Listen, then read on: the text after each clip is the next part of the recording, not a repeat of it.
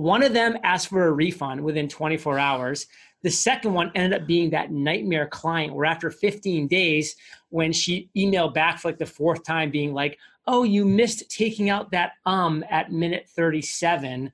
Can you go and do that? I was like, oh my goodness, like this is a nightmare. Hello, fellow risk takers, and welcome to my worst investment ever. Stories of loss to keep you winning. In our community, we know that to win in investing, you must take risk, but to win big, you've got to reduce it. My name is Andrew Stotz from A Stotz Investment Research, and I'm here with featured guest John Lee Dumas. John Lee Dumas, are you ready to rock? I am prepared to ignite, Andrew. Thanks for having me here, brother. I'm fired up. Yes, well, for the audience out there that don't know JLD, he's the host of Entrepreneurs on Fire, award-winning podcast. He's got more than 2,000 episodes, a million plus listens a month, seven figures annual income. You can learn all about it on eofire.com. I learned about John and about podcasting from him when I joined Podcasters Paradise in 2014. That's six years ago. That's his community, which I just checked. You're at 2,501 members. Boom, look at so, that. So I just wanted to end this little brief introduction by advising my listeners for those of you who want to become podcasters, I think the best way to do that is go to the Apple podcast that John's made called Free Podcast Course and listen up. Now, John, take a minute and fill in further tidbits about your life. Yeah, so you know, now I live down here in Puerto Rico. I've been down here for four years, and you know, to kind of talk briefly about the flip side of the focus of your podcast, it was the best investment I ever made because I went from California, which was every three months just raiding my bank account, taking all of my money, and not to mention at the end of the year, slapping on a 1.5% franchise fee to top it all off on gross revenue. And we're not even getting into the federal tax. And I left that 51% tax state and federal area to the 4% total tax haven of Puerto Rico four years ago. And Andrew, man, can you build a financial war chest when you're paying 4% tax? The answer is yes, I've done it and it was my best investment ever. Yeah, I mean, I, I remember that move because I've been listening to you since the beginning, basically walking around the park here in Bangkok.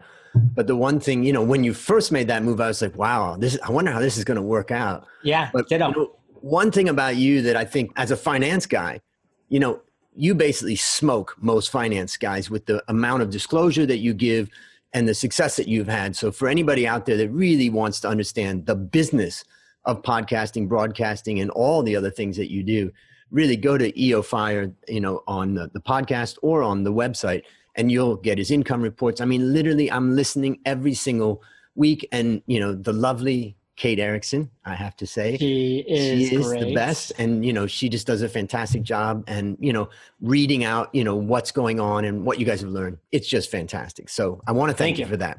Now, Appreciate let's get into it. Now it's time to share your worst investment ever. And since no one ever goes into their worst investment thinking it will be, tell us a bit about the circumstances leading up to it and then tell us your story. So, I want to quickly share my worst financial investment just as a brief little snippet because I think that'd be kind of interesting for people to hear, but there's not a lot of meat behind it specifically. So, I want to spend the focus of my worst investment ever on actually a time, energy, and business investment that I made in myself that went horribly wrong as the focal point. But first, I'll tell you, I was just this clueless college student. You know, I, I can't remember how I stumbled across this website, or maybe it was even an investment book that I read somewhere about how you could make a lot of money investing in penny stocks. And guess what? I know you can, it's true. But, you know, when you're just doing it as a dabbler and you're not you know spending your entire day and, and week consumed in what it means to, to trade penny stocks you're really just playing with fire. And i found that out firsthand where unfortunately like most people when they first have a successful investment they think that oh wow like i just know everything. I am just able to predict the future. You might as well change my name to nostradamus. Life is good. That's what happened to me. I found this penny stock after reading this book or reading this guy's website and it was at six cents. I'll never forget. And I, you know, I said, you know what? I'm to just invest a thousand dollars. And when it goes to eight cents, I'm to sell. And sure enough, I left. I forgot to send like the stop limit order on it. And I went to, I remember it was like a class in art history. And I came back and the stock was at 12 cents. And I was just like, oh my God. And literally 45 minutes, I've just made a thousand dollars, which for a college student is like a semester's worth of drinking and eating and doing all the things. So I was just like, this is the best way ever to make money. And so like I cashed out immediately, like I sold. And of course the stock went up to 18 cents. And I was like, oh my God, what was I doing? And so what did I do?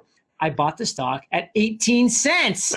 And then I went to bed that night, woke up the next morning, logged in like sometime around 11 a.m. when the market had been open for a couple hours, and the stock was down at three cents.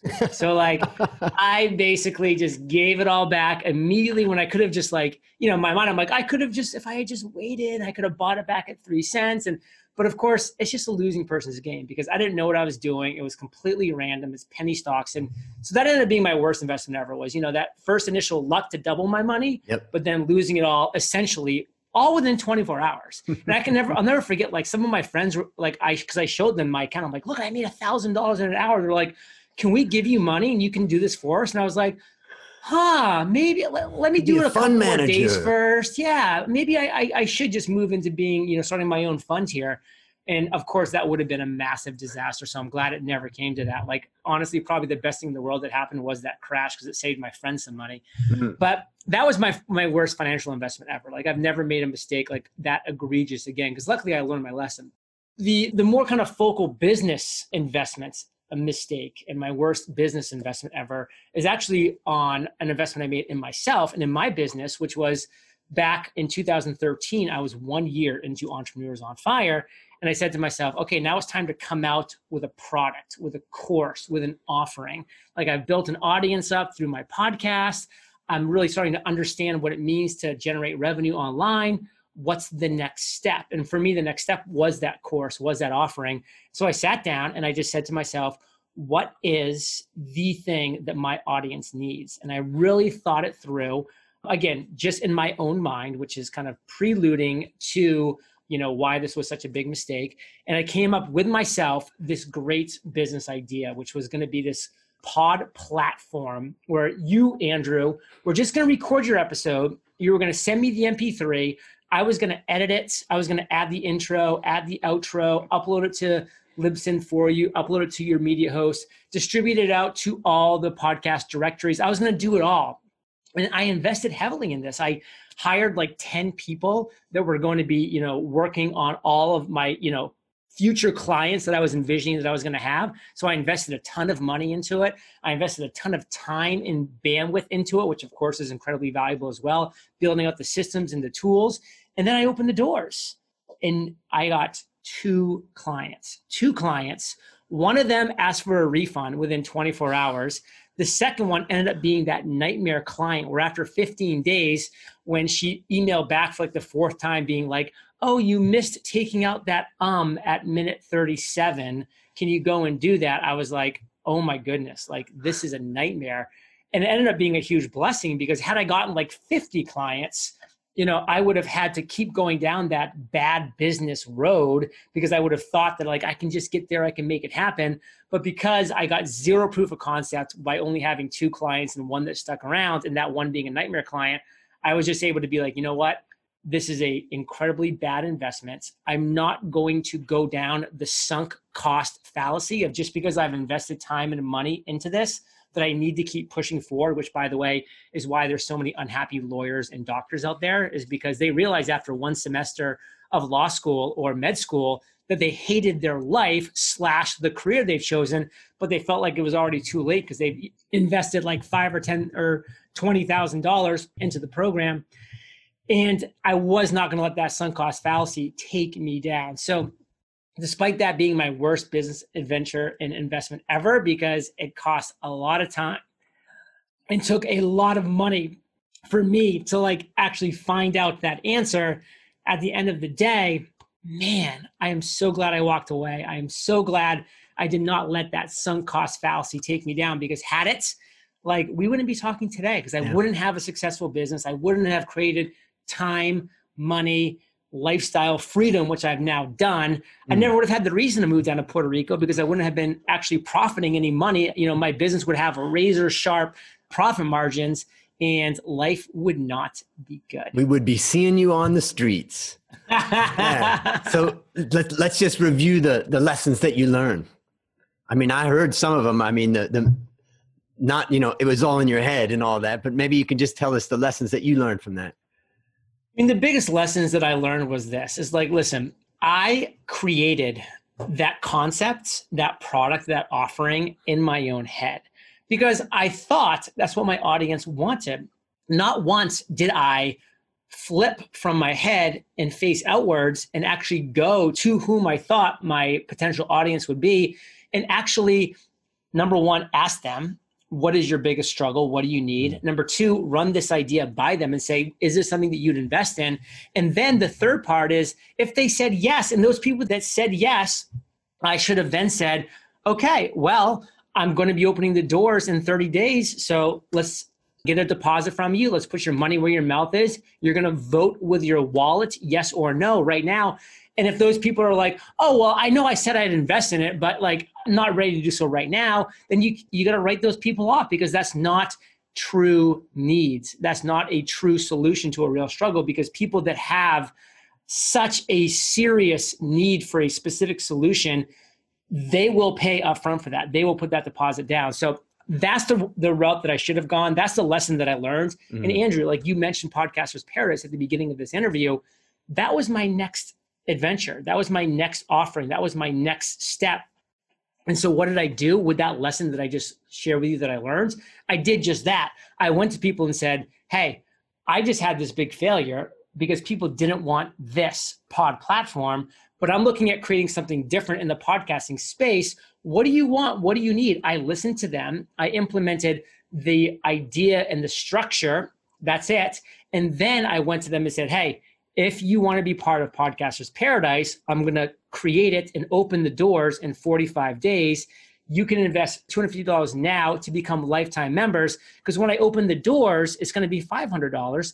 But if you invest now, you'll be an early bird and you'll be proving this concept. So you're going to get this discount. And we had 35 people make that investment, which proved to me that it was worth me sitting down, spending my time, my money, and my effort to create this course. 45 days later, we opened it. We already had 35 members, and then more people started coming in at that higher price point. But that was only after I then proved the concept. So that was my biggest lesson learned is I never have since then created something that I didn't first get proof of concept by actual people investing actual dollars into that offer and I, I, mean i've seen you do that over the years so you know it's real proof. I think it, my one takeaway from it too is that sometimes you can get confused about what value you really bring to the audience. You know the truth is you weren't bringing technological advancement to the audience. You were bringing your voice your experience interviewing people and all that and that ended up being the thing that people were willing to pay for. But at the yeah. end of the day, Andrew, also it's still timing, like timing, because there's since been companies that now do just that, just what mm. I hmm. shared. Yeah. But there's so many more podcasters now that they have this opportunity. They have such a bigger potential customer base. Where back in 2013, there just wasn't this massive customer base yet in the podcasting space. So timing is the same thing, which is something to learn as well. And another investment takeaway is, you know, just because it doesn't work the first time timing could be the reason. And so it could be something that works down the road. All right, last question. What's your number one goal for the next 12 months? My number one goal for the next 12 months is to complete my first traditionally published book. It's called The Common Path to Uncommon Success. And I signed with one of the big five publishers, HarperCollins, and I'm very excited about the book and its concept. And I'm practicing what I preach. You know, I tell every single person you've got to start your day with your most important work. So the first hour of every day for me, Monday through Monday, Saturdays and Sundays included, is writing this book. And right now I have over 50,000 words completed. I'm over 17 chapters. It's probably going to end somewhere around 60 to 70,000 words. So I'm getting pretty close. But now, of course, there's the editing process. And that's my biggest goal for the next 12 months. And it's going to come out in the spring of 2021. I'm looking forward to it. I'll be one of the buyers. Well, yes, listeners, brother. there you have it. Another story of loss to keep you winning. As we end, John, I just want to thank you for coming on the show. I know it's painful talking about our losers, but our listeners are learning to win as a result. Do you have any parting words for the audience? Final parting words is try not to become a person of success, but rather a person of value those words are from Albert Einstein, and they really changed my life back in 2012 because I wasn't being a person of value. I was just focused on being a person of success. And that was the thing that turned everything around for me was just focusing on being a person of value, just like you, Andrew, are being here today. And uh, you know that's a great way to end it. Just highlight one other thing that that I always remember that you say, including this, ladies and gentlemen, I want to remind you what John's reminded me of many, many, many, many, many, many times, which is focus, follow one course until success. He's the man. All right, that's a wrap on another great story to help you create, grow, and most importantly, protect your wealth, fellow risk takers. I'll see you on the upside.